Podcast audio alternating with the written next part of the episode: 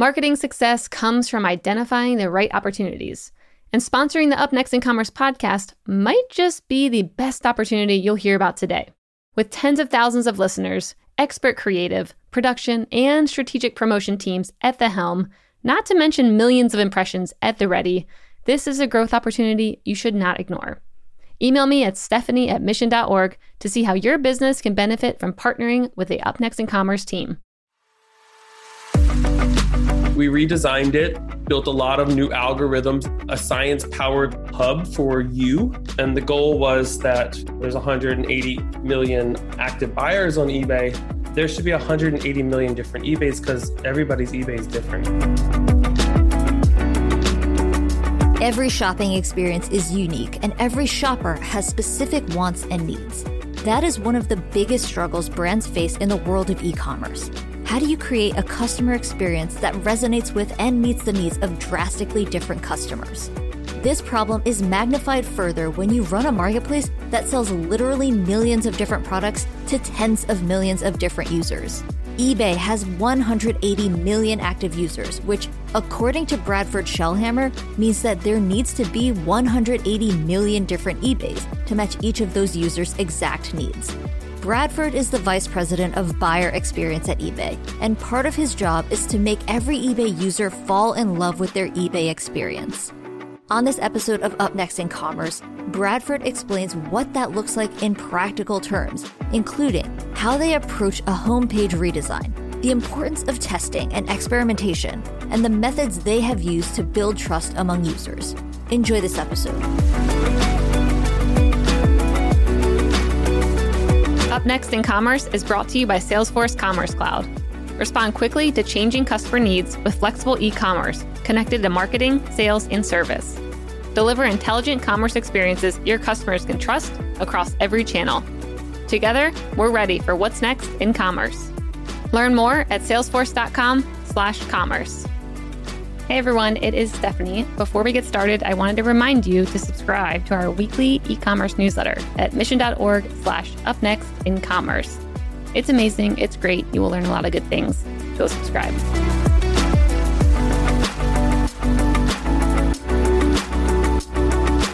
Welcome back to another episode of Up Next in Commerce. I'm your host, Stephanie Postles, co-founder of mission.org. Joining us today is Bradford Shellhammer, the Vice President of the Buyer Experience at eBay. Bradford, welcome. Thank you. Thanks for having me. Excited to be here. Yeah, I'm really excited to have you on. eBay, such an awesome name brand. I'm excited to dive into all things eBay. I've been a long time buyer there. But first, I want to kind of go into your background of what brought you to eBay. Like, I see that you founded a a couple companies, a couple e-commerce companies, and I was hoping you can kind of touch on that before we jump into eBay. Yeah, I think it's super cool to talk about because it's actually super personal for me. It's um, a pretty interesting story. So, like, it's a love affair essentially between myself and eBay. I like it. I've been a buyer on the platform since uh, 1999 because we can trace back and see, like, in our internal database, um, uh, like how long we've been shopping and when we created our account. So, I've been a customer of eBay for over 20 years. And the companies that I started, two of the three were marketplaces. And they were marketplaces that were really founded on two principles, both of them. One was for buyers, helping them find treasure, awesome stuff, unique things, um, feeling some kind of passion or interest. And for sellers, kind of propping up the little guy. Both of the companies that I founded, Fab and Bezar, we're both um, heavily in the design space, in the modern design space. So that's furniture, graphic arts, posters, lighting, jewelry, handbags, accessories, and things. So fashion design. But my personal love affair with collecting, um, I have over 400 pairs of shoes. Um, I have a massive art collection. I have uh, probably more chairs than most people. Um, most of these purchases over the last 25 years have been made on eBay. And so for me, I like was I've inspired by the hunt on eBay. I'm a what we call internally at eBay a power user, a power customer. And um, now I have this awesome responsibility to um, help other people kind of fall in love with and use eBay the way that I do. So I was hired four and a half years ago. I met um, the then chief product officer who had some interest in one of my companies, Bezar. Turns out I sold that to another company, an Australian company, and I became a free market, was on the market, and I, I was a free agent. And um, I never really worked at a real company before, a big company. I spent, you know, the previous 12 years kind of doing my own thing. Mm-hmm. And so they said, well, come join eBay. And the, my first role was, I uh, was the chief curator of eBay. And frankly, it was kind of a made up role.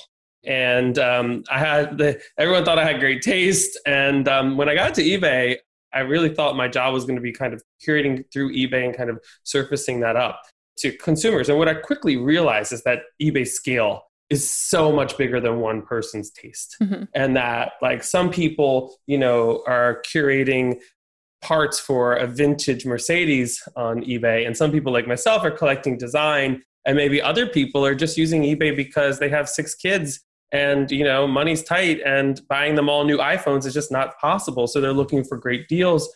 And so I I really quickly just became very empathetic to the eBay customer's journey and it said, wow, this Bradford, this is not about you. Can you help build tools to help other people find the things that they love rather than forcing your point of view or something that you love on people?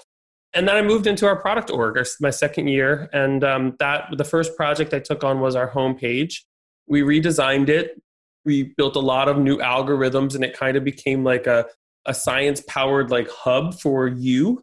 And the goal was that you know there's 180 now over 180 million um, active buyers on eBay, there should be 180 million different eBays because everybody's eBay is different. It's not like other big box retailers or other kind of mass market e-commerce players where kind of we're buying commodity products or everybody's buying the same thing. And my team really builds the experience that should adapt and respond to customers' interest in helping them find what they're looking for. That's great. So taking on the homepage design seems like a lot of responsibility. Yeah. Tell me a bit about what that looked like what did the customer buying behavior look like before? And what does that look like now? And how did you get there? Yeah, it's a good question. So I inherited an experience that uh, was about five years old, and it was called the feed, and that was the homepage. And it was a Pinterest esque experience. And so when customers would save things, we have this uh, concept called saving. It's a little heart. You click on it, and it saves. You can save a search. You can save a seller. You can watch an a single individual item it would populate kind of a visual grid of like products that are related to that. The problem with that is that it required customers to kind of groom their own experience. And so for power customers, the feed was awesome because like myself, I have 150 saved searches and it's just this beautiful grid of like new products populating every day of hitting all the either brands that I'm following or the sellers that I love uh, kind of what they're selling. But for the, the, the normal shopper, um, not your power customer, they were really missing out on kind of personalized content because it literally required them to like do work to curate it themselves. So the project that we decided to do is was there a hybrid of that? Could you still have some of that content for the power user be front and center on the homepage, but could you have machine learning and science pick up behaviors, patterns of of just what people are clicking on or searching for or which emails they're opening and have that be enough to to curate a homepage experience without them having to do the explicit work of saying show me more of this clicking on clicking on a heart or saying i want to save this and so what happened was more people with as a result of that first product we launched uh, more people ended up having personalized content which was a win because previously it was it was personalized content mostly just for power customers now a more casual customer still gets that benefit Got it. That's that's great. So when it comes to projects like that, internally I'm sure there was a lot of stakeholders and a lot of people had a lot of different ideas. How did you rally everyone around, you know, getting a homepage launch without it taking I mean, I could see that project taking maybe like a year at other companies. Yeah, I have to tell you, like this is where it's like um, I think um, well, first of all, you know, I don't want to give away too much of the sausage making, but eBay's surprisingly entrepreneurial. Mm-hmm. Um, we move pretty fast. And we don't, I think, have a lot of the bureaucracy that probably a lot of companies of our scale have. So, first of all, I almost felt like, wow, they're giving me the keys to, to the car. Yeah. And for the most part, we have a, you know, a, a very strong test and learn culture. So, like, we don't just flip the switch on something and see how it works. We like, we test and learn and, and we, we do lots of hundreds and hundreds of A B tests and, and we're, we're constantly testing everything. So like we would never launch anything that didn't resonate with our customers. So there was safety, I think, baked into kind of all of our hypotheses, knowing that you have to actually prove that something that you, an idea you had is worthy of launch. But like you know, I think that that's where I think my entrepreneurial background and my non-tech background. You know, I, I've started companies, but I don't have a formal technology education at all. Mm-hmm. You know, I, I have a fashion design degree and a communications degree. So um, this is where I think just like the hitting the pavement and telling a story and crafting a vision and, and getting people to march along with you, whether they're marketers or engineers or designers or whatever, I think suited me in this role in, in, in the early days. Yeah, that, that's really cool. So when you were talking about the A/B testing, how you guys test everything, were there any surprises of something that you thought was really going to work and it actually failed? You know what? I have to be honest. Like, I don't want to say that this is because my team is super smart, um, but like, I think that the best product managers and the best designers and the best experiences out there are ones that are really rooted in what something super simple, just listening to your customer. And so if you're if you're literally like baking all your hypothesis and and li- really listening, like combing through feedback, we have a myriad of surveys on different pages. We do lots of focus groups. We do tons of research, user research. We do tons of dog fooding internally you kind of weed out the things that aren't going to work way before you even start to build them usually. And so for for us it's like if you have that like real commitment to just listening to your customer through the process rather than having someone come in and just say i want to do this thing.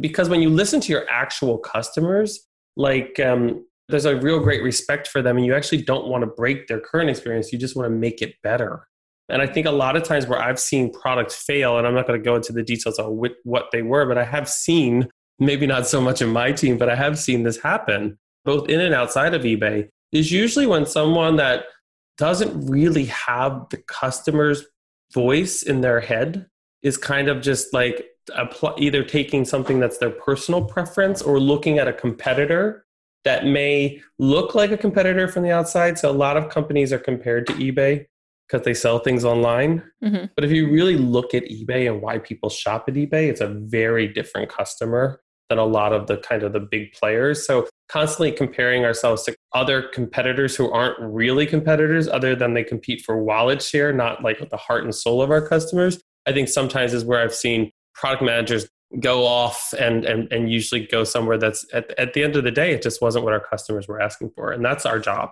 Mm-hmm. our job is to literally listen to our customers and build experiences for them and take the things they love make it better and take the things they hate and change it. Mm-hmm. and i really think that like if you ground yourself and your whole organization in that kind of just like real deep customer empathy you don't make too many mistakes. Yeah how do you think about I'm thinking about surveying customers right now. Like, how do you frame questions in a way that will actually get you what you need when it comes to like how to shape an experience? Because I could see framing it in a way that actually gives you maybe the wrong, like, the customers tell you something and it leads you down the wrong path, or it's like, oh, someone says they want that, but like, actually, no one's going to really use that, or we see that no one uses it. Like, how do you think about framing questions in a, way that will actually be successful with like testing? It's a great question. You know, we have teams of people that focus on that at eBay.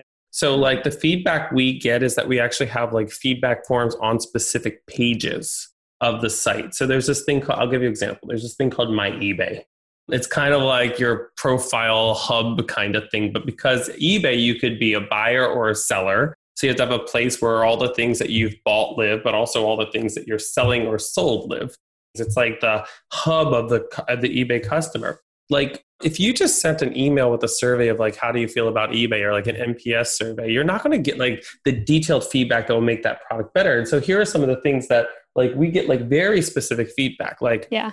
purchase history. There are people that literally have because they're business buyers or let's just say they're resellers people that are buying thousands of records a year and then reselling them. Hmm. and like we don't have the functionality to let them search through their purchase history so they can't literally search David Bowie and find the things. And this is like a number one complaint of our customers. And you only would find that out if like because we're like literally asking very specific what would you do differently to this this exact experience or page mm-hmm. i think that's where you get like awesome feedback you can get that through like just general feedback collecting too if you're able to like actually comb through and pick up the patterns and scour through them because you're right. You might get like one or two people that are really vocal about something that a lot of people don't want.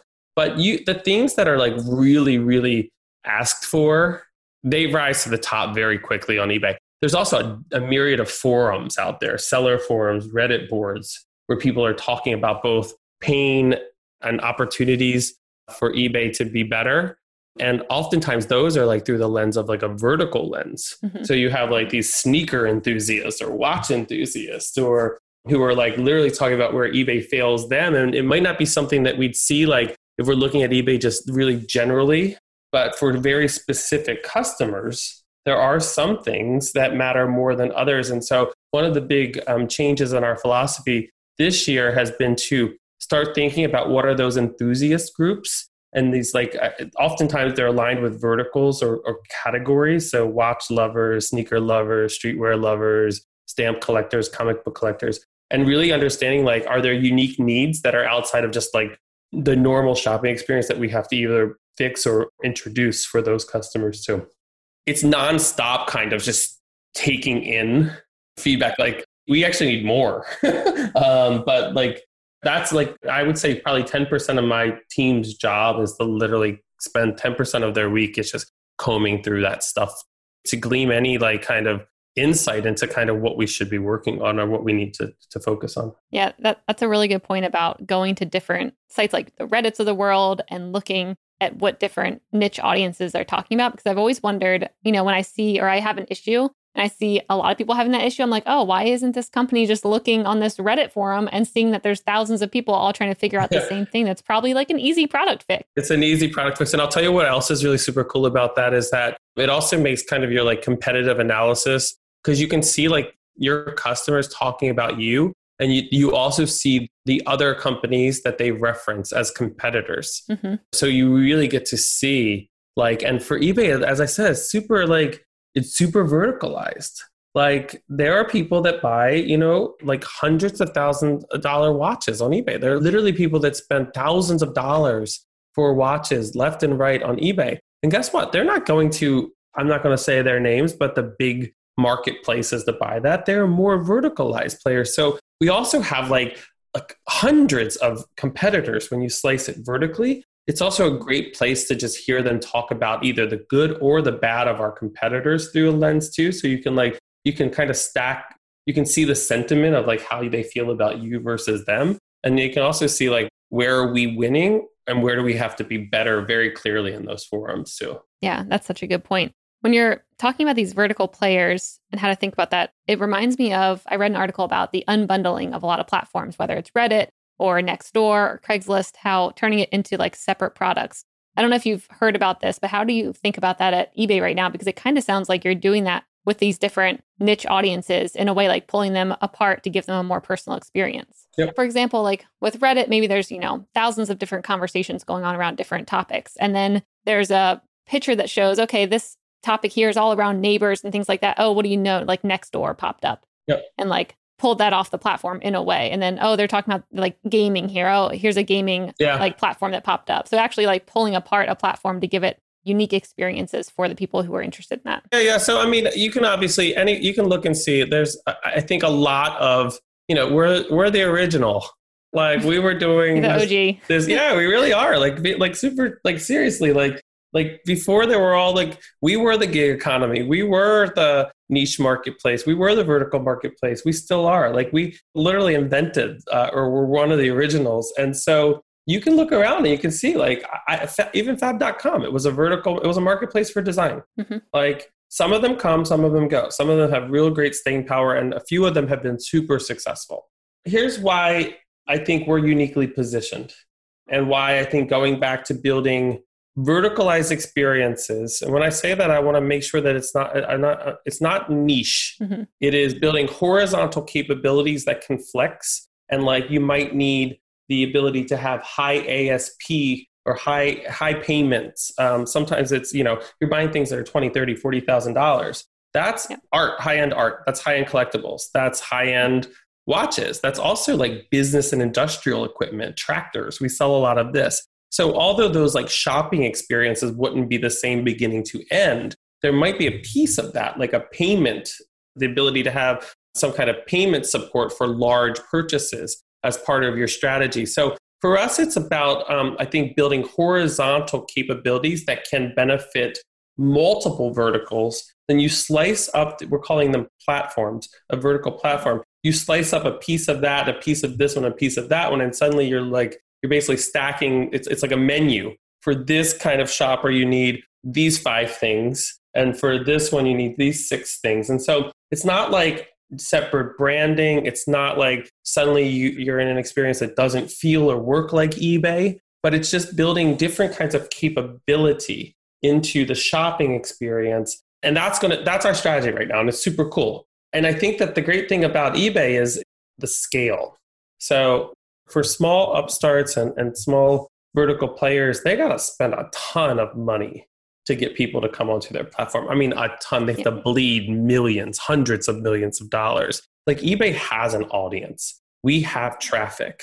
We have global reach. We have like hubs of, of like really major, like we're an iconic brand in Germany, in Australia, in in Israel, in Canada, in the UK. So there are all these benefits to being kind of this large platform that um, mostly traffic, I think, and just like a, a, a giant active enthusiast customer base.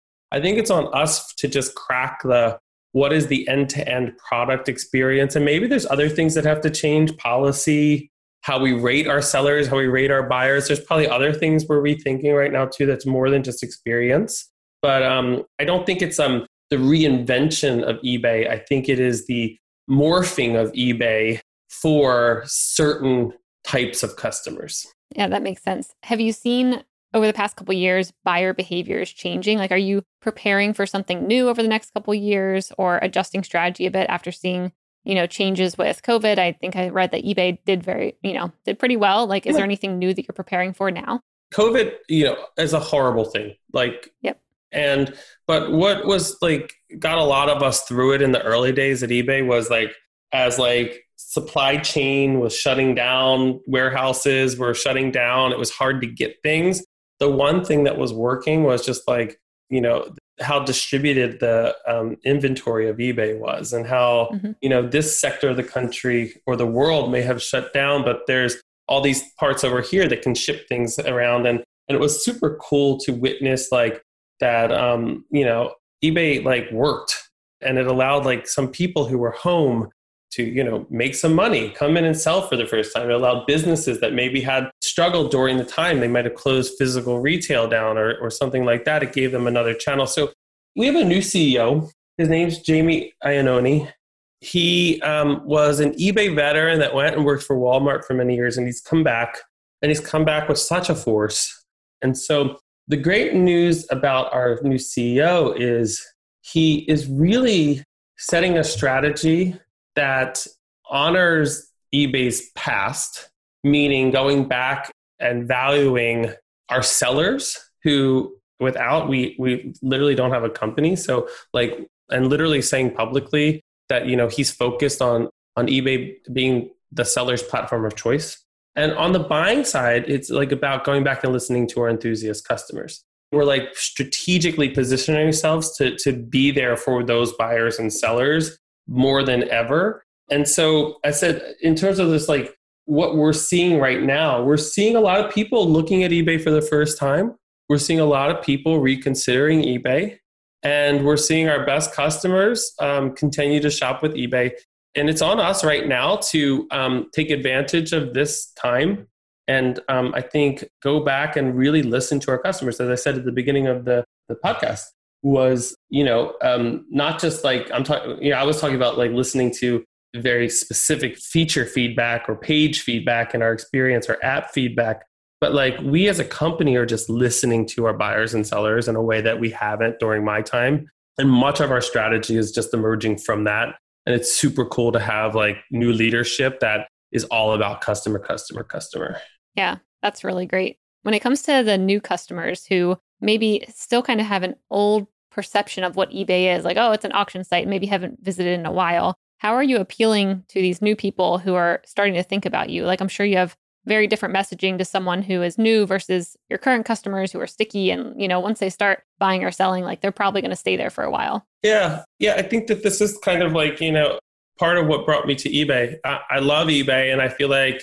a lot of people don't know enough about our goodness and I think a lot of that is because I think previous years uh, before Jamie came on board, I think we were not really owning what we really were. Mm-hmm. You know, eBay is really an awesome place to buy non new and season merchandise. And that means refurbished products, that means outlet products, that means used products, that means new and not in box.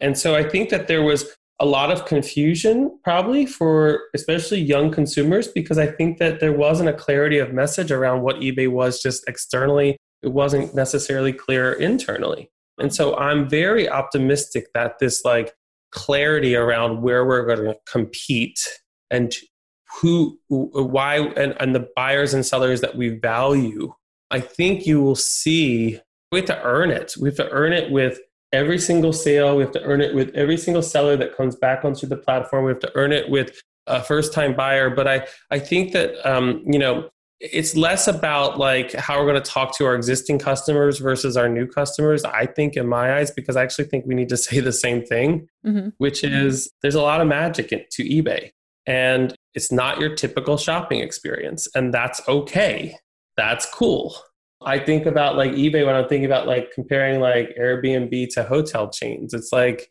Airbnb, there's a little something for everyone there. You can rent a mansion, you can rent a cot in a in a yurt, mm-hmm. and everything in between. And it's high and low, and it's um, all around the world. And there's something that's like there's. I think of eBay in the same way that it's like super inclusive, and there's something here for everyone. What I don't think people realize is that like eBay is full of I say two things. Awesome for buyers, awesome deals and really great treasure, which is unique, hard to find, or or super interesting stuff. But I think that those two things probably appeal to a really broad set. It's on us to, to tell that story. It's on us to tell that story like vocally in the press. It's on us to tell that story in our branding and our marketing. And it's on us to tell our story and our product. And I don't know if we've done that well enough up until um, recently where we're starting to kind of pivot towards that, listening to our best customers and, and buyers and sellers and, and, and building things for them. Yeah. So, with marketplaces, there's always a question around trust. How are you guys going about showcasing that and convincing, especially maybe new buyers, that like this can be trusted and our sellers can be trusted? Because I think, at least back in the days, that was something. Yep. I mean, even on Amazon, people still worry of like, is this a good seller? So, what are you guys doing behind the scenes?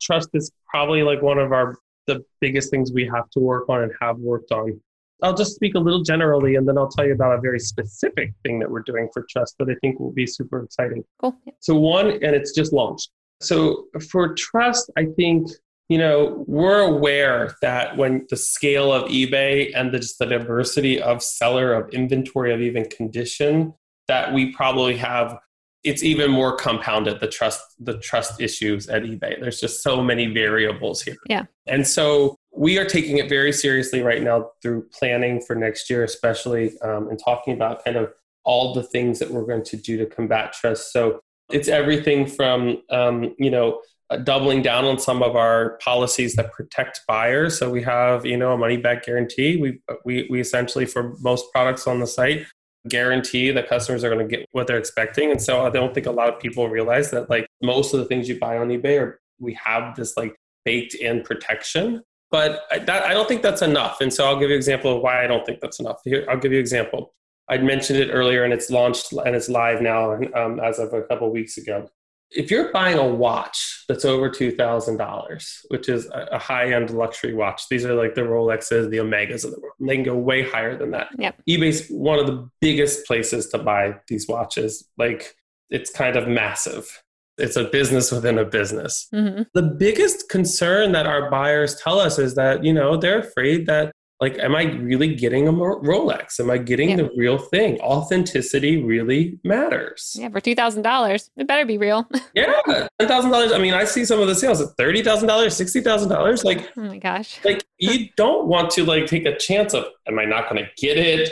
Is it going to be fake? Is it going to be scratched? They're going to have so we we decided to tackle trust through a vertical lens meaning and, and it's even it's not just a category because it's not all watches but watches over $2000 we we have launched a new program that's called authenticity guaranteed where ebay is guaranteeing that any watch sold on its platform domestically so in the united states we have plans to expand but currently in the United States that's over $2,000 that we will guarantee its authenticity. So what we've done is we've partnered with amazing partners who we vetted that can ver- verify and authenticate high-end luxury watches. We force an intermediate shipping.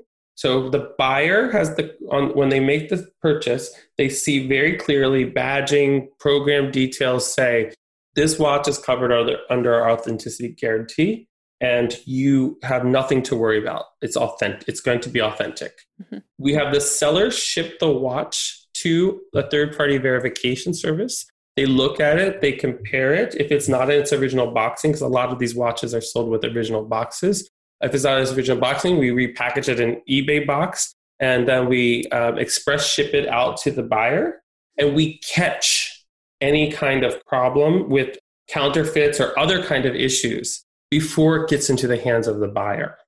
And so it's really meant to stop buyers getting fake products or damaged products. Mm-hmm. For the seller, it's also a really awesome thing too, because oftentimes people will, you know, buy a watch and we have buyers that have scammed our sellers. So us being in the middle of both the buying and the return process it basically is our way of just ensuring that both buyers and sellers are protected and it's just it's third party authentication of luxury goods and so we we've rolled it out and we're going to be expanding the program even more. And like that is very real and very different ebay us literally getting in the middle of a transaction and protecting both our best buyers and our best sellers. And we're going to do more of that next year. And when I say more of that, I'm, I'm not just talking about like more things to authenticate, but I'm also talking about just more picking apart like a very um, important customer base and their buying behavior and where they have concerns with ebay whether and a lot of it, it, it goes back to trust frankly it's like i don't trust ebay as a buyer i don't trust ebay as a seller because you don't offer these kind of protections and we're literally getting those protections through a vertical lens more more often. Oh, that that's great. I mean, that seems really smart and strategic because I mean, I trust eBay as a brand and I would trust whatever you guys say, but you know, I might not trust the buyer or the sellers. So what recommendations would you give to other e-commerce companies around developing trust? Like what do you think is most important? Is it reviews? Are there things that other companies right now maybe are missing out on that they should be doing? Yeah it's interesting. You bring up reviews and i think that that is also a unique ebay opportunity too. You know our catalog is you know we have like so many listings like in every condition from every year from all over the globe it's really hard to kind of comb through it all. Reviews, I think, are interesting, but I really love the review of the seller. So, where a lot of e commerce companies are like reviewing an individual product, like an actual item, like this cooler or this microphone or these pairs of shoes. Yep. I think that eBay has that opportunity where we have the right catalog, and I think that we're, we're, we're leaning in there in certain categories. But I think a more interesting eBay opportunity is to really celebrate the seller and to talk about are they trusted because a lot of the stuff that eBay sells, a lot of stuff on our site, you can't actually get a review. Much of it is like not that kind of product. I'll give you an example like comic books. Like I know I want this Spider-Man, whatever it is. The thing that I care about it is it do I trust this seller that the condition that they're saying it is it is. And so i think like the concept of reviewing a seller mm-hmm. and trusting them i think is super interesting to lean into. Yeah. I think it's super interesting to lean into especially where a lot of our it, and ebay's a little different all over the world so i don't know how much you know about that too. So like in the us the business is very different than the way it looks in uk it's very different than in australia. So for some of those places in australia like i'll give you an example we have a lot of brands and the top brands and top retailers selling direct on eBay. So it's like we are a channel for them. Yep. So um, there, the trust is, you know, the trust opportunity is about like, is this one of these iconic brands that I trust? I know their inventory. But in other parts of the country, there's like a lot of small businesses, a lot of people who have built like cult followings on Instagram, a lot of people that literally have brick and mortar stores in small towns. um, and main streets and they have um, been able to survive in a world of like big box retailers and mega malls because they've had this outlet to st- sell things from their physical location on ebay globally and so like i think we should show that off more i think if someone knew they were buying a record or a bunch of records from a record dealer who who's had a shop since the early 80s and you know downtown buffalo and i'm making that up but it probably does exist yep. like that that would be a level of trust right like you know that this person is the real deal. And there's something about that that I, I get excited about thinking about when you say reviews is leaning in and it, it's it's less about reviews but more about like can I trust this seller? Who are they? Where do they exist? Like what is their point of view? What do they specialize in? What are they experts in? How can I communicate with them? I get excited about that. Yep. I love that. Because I mean, even from a human perspective, it's like, what do you remember? Are you going to remember, like you said, the product, or are you going to remember the person the face, like the story behind it. And then that would come top of mind next time of like, oh, I want to go to Bob's record store and get another record from him because he did a great job last time versus where did I buy that? And that's the difference between like us, like I talked about Jamie and our new and our new kind of pivot and our new strategy. Like what you just said is super important. I don't know if you're buying diapers or if you're buying toilet paper or you're buying replacement batteries that that kind of person to person connection matters that much. Yeah. Yep. It's about price, right? Is this the thing I'm looking for and who gets who is it the cheapest and sometimes is it the cheapest plus the quickest. Yep. And I think a lot of times eBay just because of like the diversity of our inventory sources, we get to compete there too because we have all these different sources of inventory and oftentimes we're the best price. But when you talk about things like collectible sneakers or vintage handbags or coins or um, antiques or um, vintage camera equipment or car parts. Like suddenly, like who you're buying it from matters. It not only matters from the feel good, I'm like helping the little guy yep. kind of community aspect of eBay, but it also matters from the trust. And part of like people that are, do have passions, whether they're collecting or enthusiasts, part of the the joy of that whole thing is not just the accumulation of things it's the connections to people that come with the process of accumulating those things.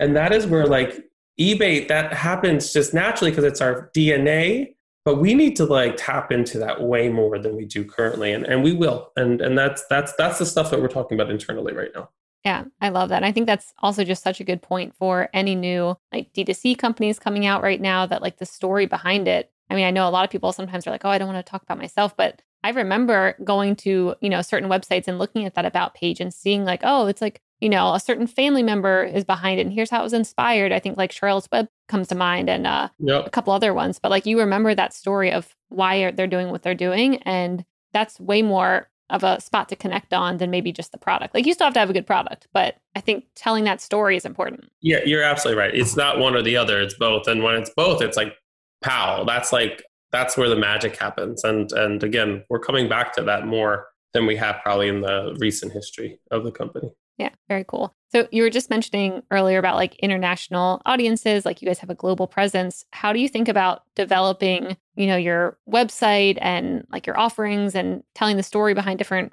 maybe like catalogs and things like that? Like how do you think about approaching that from a global perspective? Prior to COVID, I spent I would say half of my time not in New York City. So I have a global role and obviously work for a company that's headquartered in California. But I really really spent a lot of the last four years on the road and really listening to customers. And when I say customers, I mean also, so eBay is like, we have global functions. So product and technology is one of the things that are global. It's based mostly, although we have people that work on it distributed across the world, it's, it's uh, headquartered in, in California. And that's kind of the epicenter. But like, we also have like markets, regional teams. So we have like, because of the scale of our business, they're like big companies within a really big company. We have like these, um, we have an Australian headquarters, we have an, an Asian headquarters, we have an Israeli headquarters, we have a Russian headquarters, we have a German headquarters, we have an UK, and a lot of the business, merchandise, marketing, like just um, operations, the, the the people that are closest to the customers in market are in the in those countries. And you do see nuance and differences of how people use products like it's super interesting like uh, I'll give you an example. We launched um, we launched the ability to create an account on eBay with um, Google, Facebook, and and now Apple. This is like you know this is nothing revolutionary. It's been around since ten years, but we launched it finally at eBay a couple years ago, and we've seen a lot of adoption because that's just the a lot of the normal way a lot of people create accounts. They don't have to think about a, a username and a password and remember it for individual websites. They just click a button, they link their Google, and it's one click sign in. Um, like Germans don't want to do that. Yes. um, and you realize that like suddenly this product that like there are parts all over the world, and then you realize that there are like you know very real differences. There are very real differences in how people want to pay for things. Germans again don't don't use credit cards the way that a lot of the West does. Yep. There are very specific payments forms in in China, and that that um, you know that we just don't have in the U.S. And you start to see like you see nuance in the categories they shop globally, country to country. Often you see nuance in payment choices. You see nuance in like privacy. Mm-hmm. Some countries care a lot less than other countries about it. It is really interesting uh, to see kind of the outliers where something doesn't work somewhere. We test things, and sometimes like something is a, hit, a runaway hit in one country, and and it's just like kind of sometimes negative in others. Yep. It's a really fascinating part of our job is like how do you launch global product by respecting local nuance. And what we have done is we have like actually a team of, you know, um, it's a pretty decent sized team, but we have a team that actually takes our like global product tech platform and sometimes builds newer experience that are market specific on top of it. Example is we have a you can buy groceries in Australia on eBay. Oh, interesting. You can't anywhere else. But because of just the size of the country and kind of like the epicenters of where people actually live and partnerships with the top grocery companies there, we actually built like a grocery shopping experience on eBay, which no one would ever think of that. So we do sometimes build different things in different markets, depending. But by and large, I would say I would say 95% of what we do is we have a global audience is kind of all kind of shop and view eBay the same way. So it's it's not too much. That's pretty great. I mean, are there any like international trends or shifts that you see happening right now that you guys are preparing for or leaning into? Um, no, I mean, I think that like I think that the shifts that we see are um, again, I think we are we're really I think this vertical approach, looking at different verticals and really understanding that customer's journey end to end, how they landed on eBay, um, how they browse and shop and search for eBay, how they consider what they expect in terms of protections and and trust, um, and and how they, they want to pay for it and what to expect, what returns and and guarantees. We're doing that everywhere.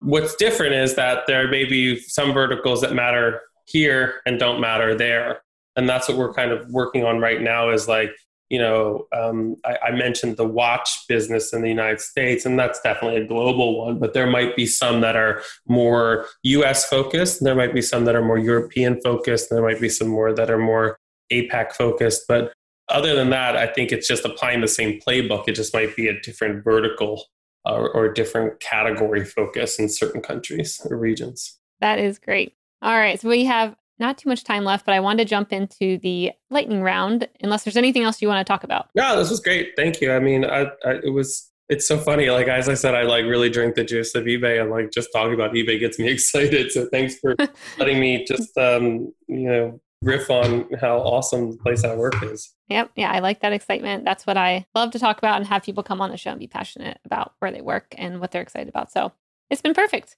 All right. Lightning round brought to you by Salesforce Commerce Cloud. This is where I'm going to throw a question your way and you have a minute or less to answer. Are you ready, Bradford? Okay. All right. So this one I think you'll have a great answer to. What is the either best or most memorable purchase you've ever made on eBay? Oh my God. Well, I'll tell you what, I just found out what my first purchase was, and it's really embarrassing. It was an MC Lyte, who you don't even know who that is, I'm sure. An MC Lyte CD oh my, okay, so what what is this? Tell me a little bit more because I do not know. MC Lyte is like one of the earliest female hip hop artists. and was very famous in like the late 80s, early 90s. Kind of did some, I rapped with Queen Latifah, but like, ah, okay. And that was my first purchase. Well, do you still have it? I hope so. I don't still have it. I don't have CDs anymore, but oh. I've bought probably five or six original Andy. I have a, a Warhol collection, um, and I've bought probably five or six of them on eBay. So I'm someone that actually buys high end art on eBay, and um, and those are oftentimes steals. I mean, they're not inexpensive, but in terms of just like the actual cost it would be out in like the market of like um, the art market through dealers and or um, at auction, I got great, great, great deals. That's awesome. Yeah, very cool. We'll have to see some pictures of some of your art. I can send it to you. There's too much. that would be cool. I'd love to see it. So once we can travel again, what's up next in your travel destinations? Oh, it's so funny. Like I, right before we grounded, I just gotten back from a wedding of one of my best friends in South Africa, and then I went to Rwanda and Zanzibar, and I flew 300,000 miles last year. So this is really hurting that I'm not traveling. My favorite two cities in the world are Berlin and Rio de Janeiro, mm-hmm. and I am dying to get back um, to both of them. Probably, especially Rio. Very cool. We need to follow you on Instagram and Twitter, wherever you are, to keep up with uh, where you are at in the world. It used to be more interesting. It was a beach every every weekend, but not anymore. You know, I got to travel to really cool places for work. Like you get to go to Sydney, you get to go to Tel Aviv, you get to go to Berlin, you get to go to London. Um, it was it was a real luxury. I don't know. I'm sleeping better now, so maybe it's, it's not all bad. Yep. Yeah. yeah, there you go. Less jet lag. If you were to have a podcast, what would it be about and who would your first guest be? Oh my God, it would totally be like completely not about e commerce. It would be about like, it would probably be about music and drag queens and gay pop culture. Um, and my first guest, I think it would have to be RuPaul. Um. Sounds awesome. hey, I mean, not all podcasts have to be about e-commerce. I mean, we have the best one, so there doesn't need to be any more. I don't want to compete with you, right? Yeah. there you go. You don't want to compete with us. You don't want this. All right, and last uh, harder question: What one thing will have the biggest impact on e-commerce in the next year? Um, oh, this is a good. I, obviously, the answer is COVID. Mm-hmm. I think it's completely changed uh, a lot of consumer behavior. I think it's really changed a lot of industry. I think a lot of people that didn't sell or buy online are now doing that. And I think um, I'm curious, like as we hopefully pull ourselves out of this globally, and I hope we get to a place sooner than later of some kind of normalcy in the world. That I think that for e-commerce, the just the playing field has shifted. It's going to be a different different game, and um, I don't. I think we have some signs, early signs of what we think that looks like for eBay, and and I think you know a lot of podcasts and articles I read are pontificating on it, but I don't think we have the answers yet. But like this is and that's probably the answer for just life too not just e-commerce life but definitely covid. Yeah completely agree. All right bradford it's been a blast talking. Where can people find out more about you and your work? They can um, uh, shop on ebay and see it live in flesh most yep. of the things that a buyer touches. Then you can follow me on instagram young bradford if you want. Awesome. i'm boring on twitter. I'm, I'm a more visual person. All righty we will try and find you there then. Thanks so much. All right thank you. This was a pleasure. Thank you so much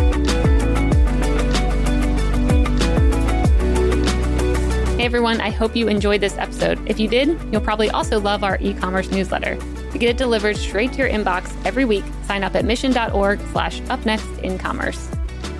Up Next in Commerce is brought to you by Salesforce Commerce Cloud and created by the team at mission.org. Subscribe now at Apple Podcasts or wherever you listen to podcasts.